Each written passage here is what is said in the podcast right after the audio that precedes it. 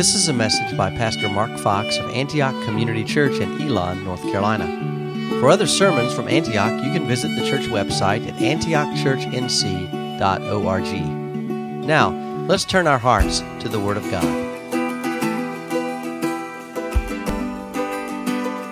Genesis chapter 31, 17 to 24, and 43 to 46, and 51 and 52 from the same chapter. Some words in here that are, it's going to be hard to pronounce, but I'm going I'm to do my best. Here we go. Then Jacob arose and put his children and his wife upon camels, and he drove away all his livestock and all um, his property which he had gathered. His acquired livestock which he had gathered in Padan Aram to go to the land of Canaan to this to his father Isaac. When Laban had gone to shear his flock, then Rachel stole the household idols that were her, her father's. And Jacob deceived Laban the Aramean, but not telling him that he, he was fleeing. So he fled with all that he had, and he arose and crossed the Euphrates river and set his face towards the hills, towards the hill country of Gilead. When it was told Laban in the third day that Jacob had fled, then he took his kinsmen with him and pursued him a distance of seven days' journey, and he over, overtook him in the hill country of Gilead.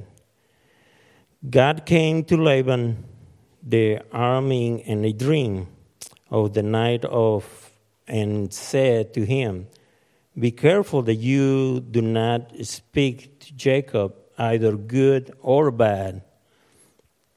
Then Laban replied to Jacob, The daughters are my daughters, and the children are my children, and the flock are my flock, and all that you see is mine. But what can I do this day to these my daughters? or their children whom they have borne. So now come, let us make a covenant, you and I, and let it be a witness between you and me. Then Jacob took a stone and set it up as a pillar. Jacob said to his kinsmen, Gather stones. So they took stones and made a heap and they ate there by the heap. Laban said to Jacob, Behold, this heap, and behold, the pillar which I have set between you and me. This heap is a witness, and the pillar is a witness that I will not pass but this heap to you for harm, and you will not pass by this heap and the pillar to me for harm.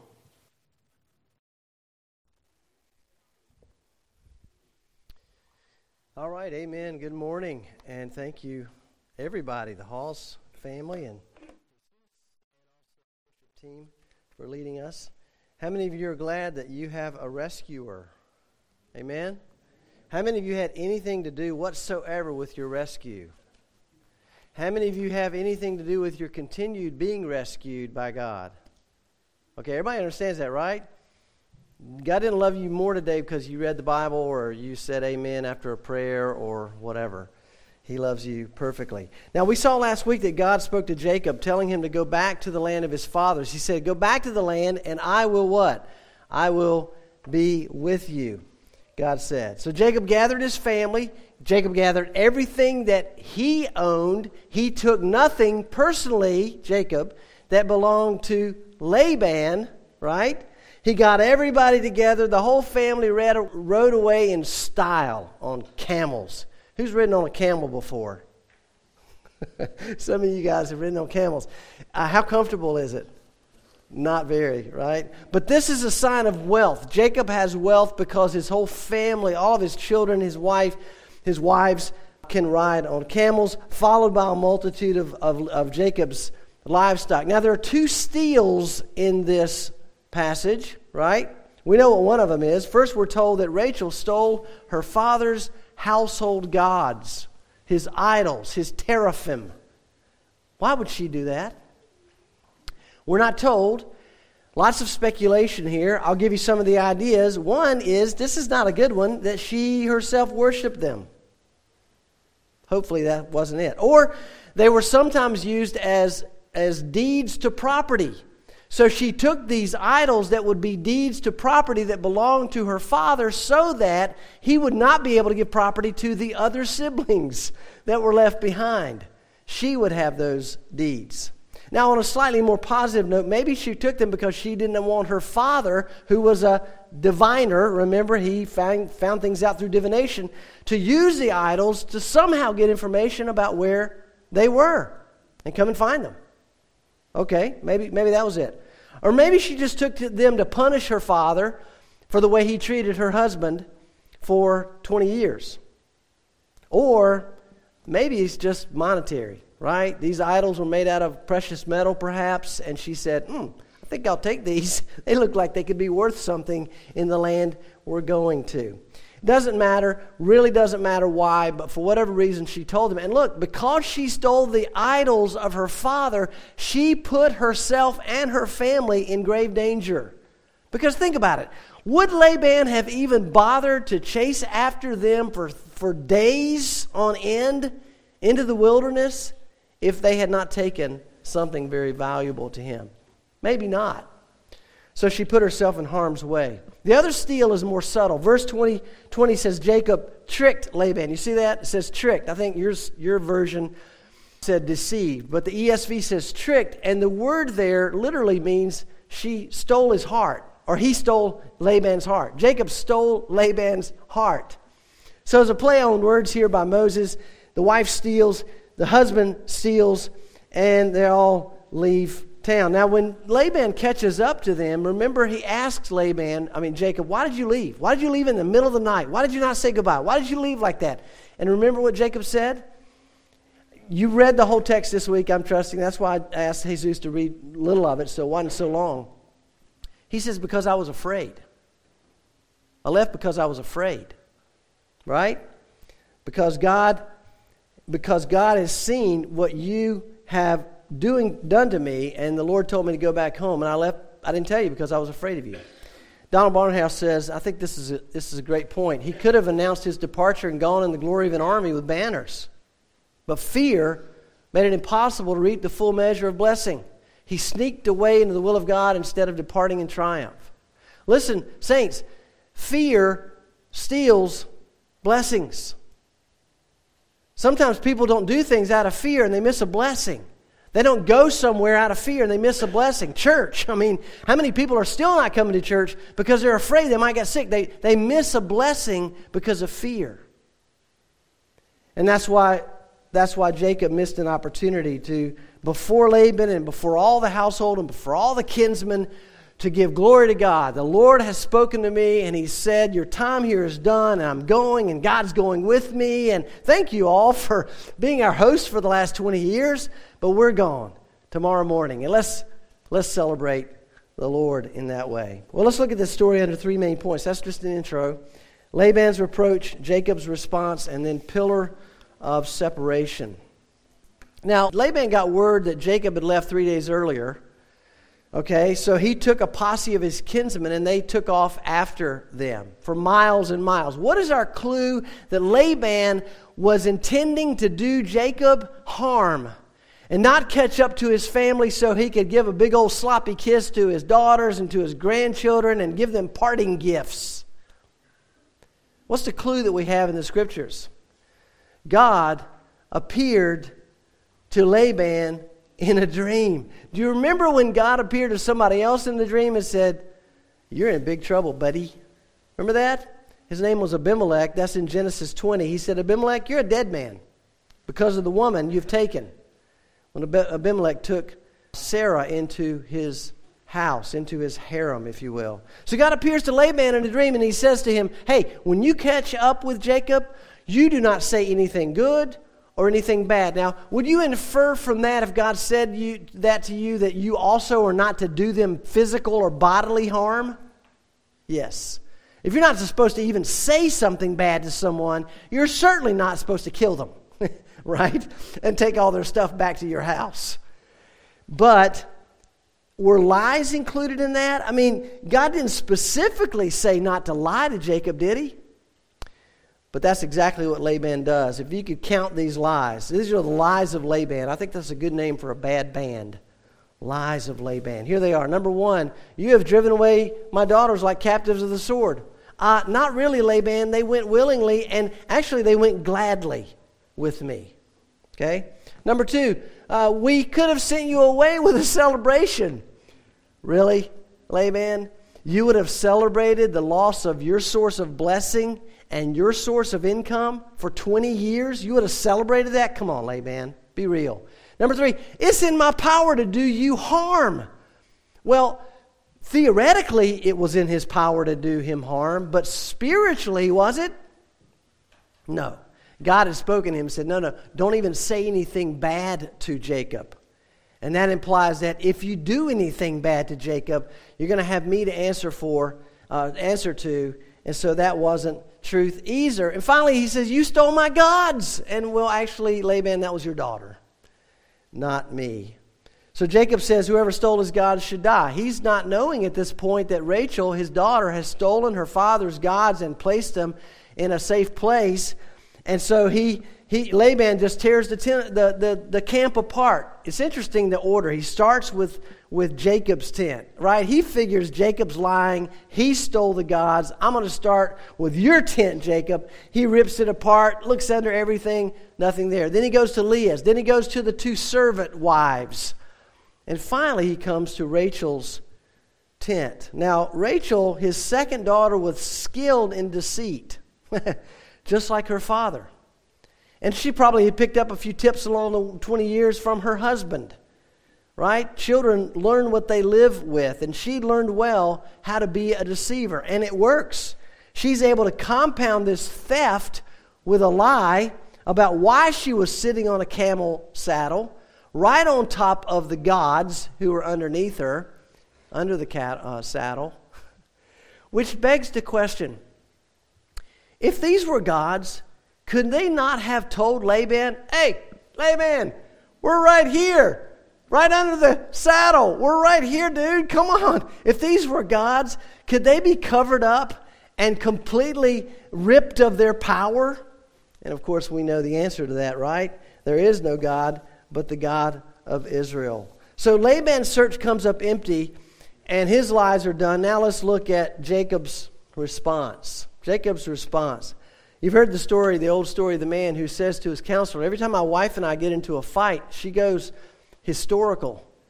And the counselor says, You mean she gets hysterical? He said, No, I mean she goes historical. She tells me every single thing I've ever done. And that's what Jacob's getting ready to do to Laban, right? Do you, do you think maybe he's practiced this speech? For 20 years out in the cold and the snow and the rain with the sheep, taking care of him, and thinking about all the ways Laban has messed him up. And he's thought about, boy, if I ever get a chance, I'm going to let him have it. You ever do that? You ever think about that? Somebody hurt you, and you rehearse in your mind, boy, when I get the chance, I'm going to give them a piece of my mind. I remember Vance Havner said, Don't give people pieces of your mind. You don't have enough to spare, right? I mean, come on. Hold on to that piece. So it, when we think about that, when we rehearse an offense, when we think about how we've been hurt, you know what is you know who is hurting, right? It's not hurting the other person. Right? Holding on to bitterness is like, you know, drinking poison and waiting for the other person to die. You're just simply making yourself sicker and sicker and more and more bitter and more and more a- alienated from uh, people and from the Lord when we do that. So anyway, he, he may have been he may have been practicing this speech, but he's going to speak truth to Laban. There are no lies here. He's going to speak truth. Let's break out some of the things he said about uh, his work and his mistreatment. Look at this argument. Number one, he says, I've been faithful for 20 years. He's saying I had integrity in my work. I worked hard for you, Laban, for 20 years. Number two, no, no miscarriages. Right? In other words, your flock has never miscarried. Jacob cared about that. He was careful with the flock that belonged to him and careful with the flock that did not belong to him, and he was doing the right things to prevent miscarriages. Number three, I've not eaten your rams. This is interesting. Right? I mean, you could have lamb chops every night if you just told the boss, yep, a wolf got another one. Sorry, man. I mean, these wolves out here, terrible. But Jacob did not increase his lifestyle, his style of living, at Laban's expense. Number four, every torn carcass I've brought to you and replaced for my own herd. Now, the customary thing I found out this week is back in those days, if there was a, a carcass you could bring to the owner and say, Look, I rescued this from the wolf, right? I, I risked my life to get this out of the wolf's mouth before he could devour it. And look, here it is. Here's the proof. Jacob didn't even do that. He just replaced the lost sheep with his own sheep and with his own goats at his own expense. Number five, I suffered the heat and the cold and the loss of sleep that comes with the job. Jacob sacrificed for Laban's success. I love Derek Kidner's quote here. There's no question that shepherds are compared to elders in, the, in 1 Peter 5. The tale of hardships is an astringent corrective to romantic ideas of the biblical shepherd. This and nothing idyllic is the pastor's, and I would add the elders' calling. Those who tend to the needs of the flock. Do it in the heat and the cold and the, and the reproach and the indifference and also sometimes often the thanksgiving that comes as well. Number six, I didn't put this on the slide. Jacob says, you, ch- you changed my wages 10 times. Now, 10 was a round number. It often was used to mean a lot of times. Right? Not exactly 10. You changed my wages every time it was convenient for you, Laban. And I kept working anyway. And I kept taking care of your flock anyway. He repeated, he suffered repeated unfairness from his father in law. Number seven, if we're not for God's protection, I would have nothing, for you would have come to take everything away that belongs to me. Now, it's interesting to me. I don't know if you read this. I don't think you read this, this verse. Look at, at verse 53. I'm sorry, 42. If the God of my father, the God of Abraham, and the fear of Isaac had not been on my side, surely now you would have sent me away empty handed. God saw my affliction and labor. Now look, who does he recognize here? Jacob says, The God of my father. Who's his father? Isaac. Isaac's God. And the God of Abraham, that's his grandfather's God right? And then the fear of Isaac, that was another way of saying the God whom Isaac feared. It's interesting, though, that Jacob never says, if it were not for my God. I think at this point, Jacob's faith is still more borrowed than owned. And we're going to see that change next week, Lord willing. We'll see that at the wrestling match at Peniel. So then Laban then responds with more lies. He says, The daughters, the children, the flocks, all that you see is mine. right? Come on, Laban. Don't you get it yet? That it's God's blessing that you have gotten because of Jacob. Because of Jacob's God's promise to Jacob, you have been the beneficiary. What are you talking about? All this is mine. And if, and if Laban could be here today, if he could suddenly materialize he would say the same thing. He went to his grave still thinking, I do everything in my own strength, and I'm the reason I am successful. He never bowed the knee to God, he never bowed the knee to the Lord and gave him glory. Henry Morris wrote, uh, rather than seeking to follow the truth of God's plan as witnessed by Jacob, Laban merely resented and coveted the blessing of God on Jacob. He finally ended up with neither. His life constitutes a sober warning to a great host of semi religious but fundamentally self worshiping and self seeking men and women today. Wow, that's a, that's a strong warning, right? To everybody who darkens the door of a church and says they're Christian, but they're really self worshippers and they're self seeking, not God seeking. Laban didn't want to have anything to do with God. He just wanted to have, to do so, have something to do with the blessings that came from God to the people who followed God. But don't get me confused with somebody who really believes in God. Come on. Well, that leads us to pillar of separation. Laban says to him, "Okay, let's uh, let's make a covenant. You know, you and me, right?" It's interesting that Laban felt like he needed protection from Jacob coming back to Padan Aram. He needed to make sure that Jacob was going to take care of Jacob's wives, his daughters. And he needed to make sure that Jacob was not going to mess up the family dynamic because, you know, he's got four wives and five would probably be a crowd. He doesn't want Jacob to get another wife. And look, Jacob has no intention of doing any of that, especially what? going back. Jacob's going home. There's no way he's ever coming back to Padan Aram. There's no way that he's going to come and mess with Laban. He wants nothing more to do with Laban. So, if there was protection needed for anyone, it was protection for Jacob, right? But God had that covered, and Jacob knew it. So he, he's He's free. Look, when we're under the covenant of God and we know He has our life from the womb to the tomb and on beyond, then we can feel free to live at peace with all people. Doesn't mean we join in their ways, but we, have, we can be at peace with them. We don't have to protect ourselves from those who have different beliefs. We simply speak the truth. I read an article yesterday, it's not in my notes, but yesterday on Gospel Coalition how to witness to a Muslim, things to be careful with in witnessing to a Muslim.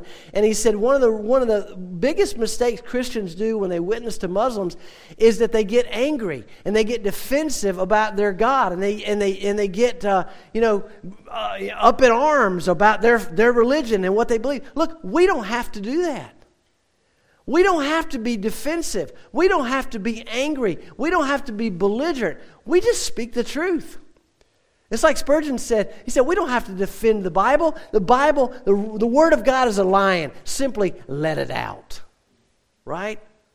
And so when, when Jacob says, yeah, I'll, I'll do a covenant with you, it, it, was, he was fine living in peace with Laban. He knew he'd probably never see him again, didn't want to see him again, but he, he could have peace with this man because he knew he was God's. He belonged to the Lord and so do we. So they set up a monument in the hill country of Gilead.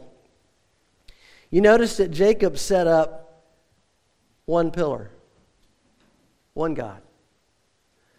And then Laban's kinsmen and Jacob's kinsmen, but Laban's people, they piled up multiple stones because they believed in multiple gods.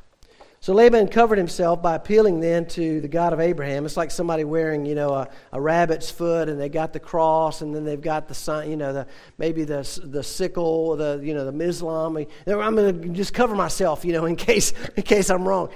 Laban was that kind of guy. He did not have faith in God. He just had faith in multiple gods. But then Laban says, "The Lord watch between you and me when we're out of one another's sight." That sounds nice, doesn't it? The Lord watched between that, look, this was not a version of the Irish blessing. May the road rise to meet you. I wish I could do my Irish accent. Cat, you here? May the wind be always at your back. No. You know what he, what he meant when he said, The Lord watch between you and me? He said, Listen, if you cross past this barrier, I want you to understand that your God may try to protect you, but I'm going to shoot to kill. So this is not a, hey, let's let's live together in harmony and I love you and you love me. This was, okay, we're going to separate and you better not come in my territory because if you do, it's over. So there are no hugs, there's no tearful goodbyes. Uh, Jacob does more than Laban, though, who just offers a few words. Jacob offers a sacrifice to God to seal his commitment to Laban and he gathers the family, including Laban, other kinsmen, and they break bread together. I think this is another step in the sanctification of this patriarch, Jacob, right? We've seen him grow up some, right? He, at least when he leaves this relative, He's not leaving this relative who has a plot to kill him and has said so. But he's going back. Who's he going back towards? Esau, who did make a vow to kill him. More on that next Sunday. So when they awaken in the morning, Laban kisses his daughters, the grandchildren, the two men part ways. And James Boice, and I'll close with this, says this. This is the last we hear of Laban in the Bible. It's good that this is the end of him. Laban is of the world, and Jacob needed to be freed from this world in order to live wholeheartedly for the God of his fathers. And we do too. We still live in the world, we have friends in the world, we love those friends, but our worship, our devotion, our allegiance is to God and Him alone. And that's why we gather on Sunday morning to be strengthened and encouraged as soldiers in this battle that is ongoing so that we can be reminded hey, God's for you, and He's with you, and He will bring you all the way to the very end. Let's pray. Father, we're thankful again for your word and for what we can learn from these stories that are so many centuries old and seem such a long time ago, and yet mankind, the nature of man has not changed since then. We're still lost without you. We're still saved with you. And we're happy and holy in you as we walk in your grace and your mercy. Lord, as we get ready to take communion now, uh, prepare our hearts to just renew those promises that, uh, that remind, remind us of those promises you've made to us and our commitment to you when we bow the knee uh, because you gave us faith to do so and that we might live in that promise uh, today and the rest of our lives. In Jesus' name, amen. Thank you for listening to this message by Pastor Mark Fox of Antioch Community Church in Elon, North Carolina. Antioch meets every Sunday for worship at 10 o'clock a.m. at 1600 Powerline Road in Elon. You can download other messages by Pastor Fox at antiochchurch.cc. You can also learn how to order his books or subscribe to his blog at jmarkfox.com.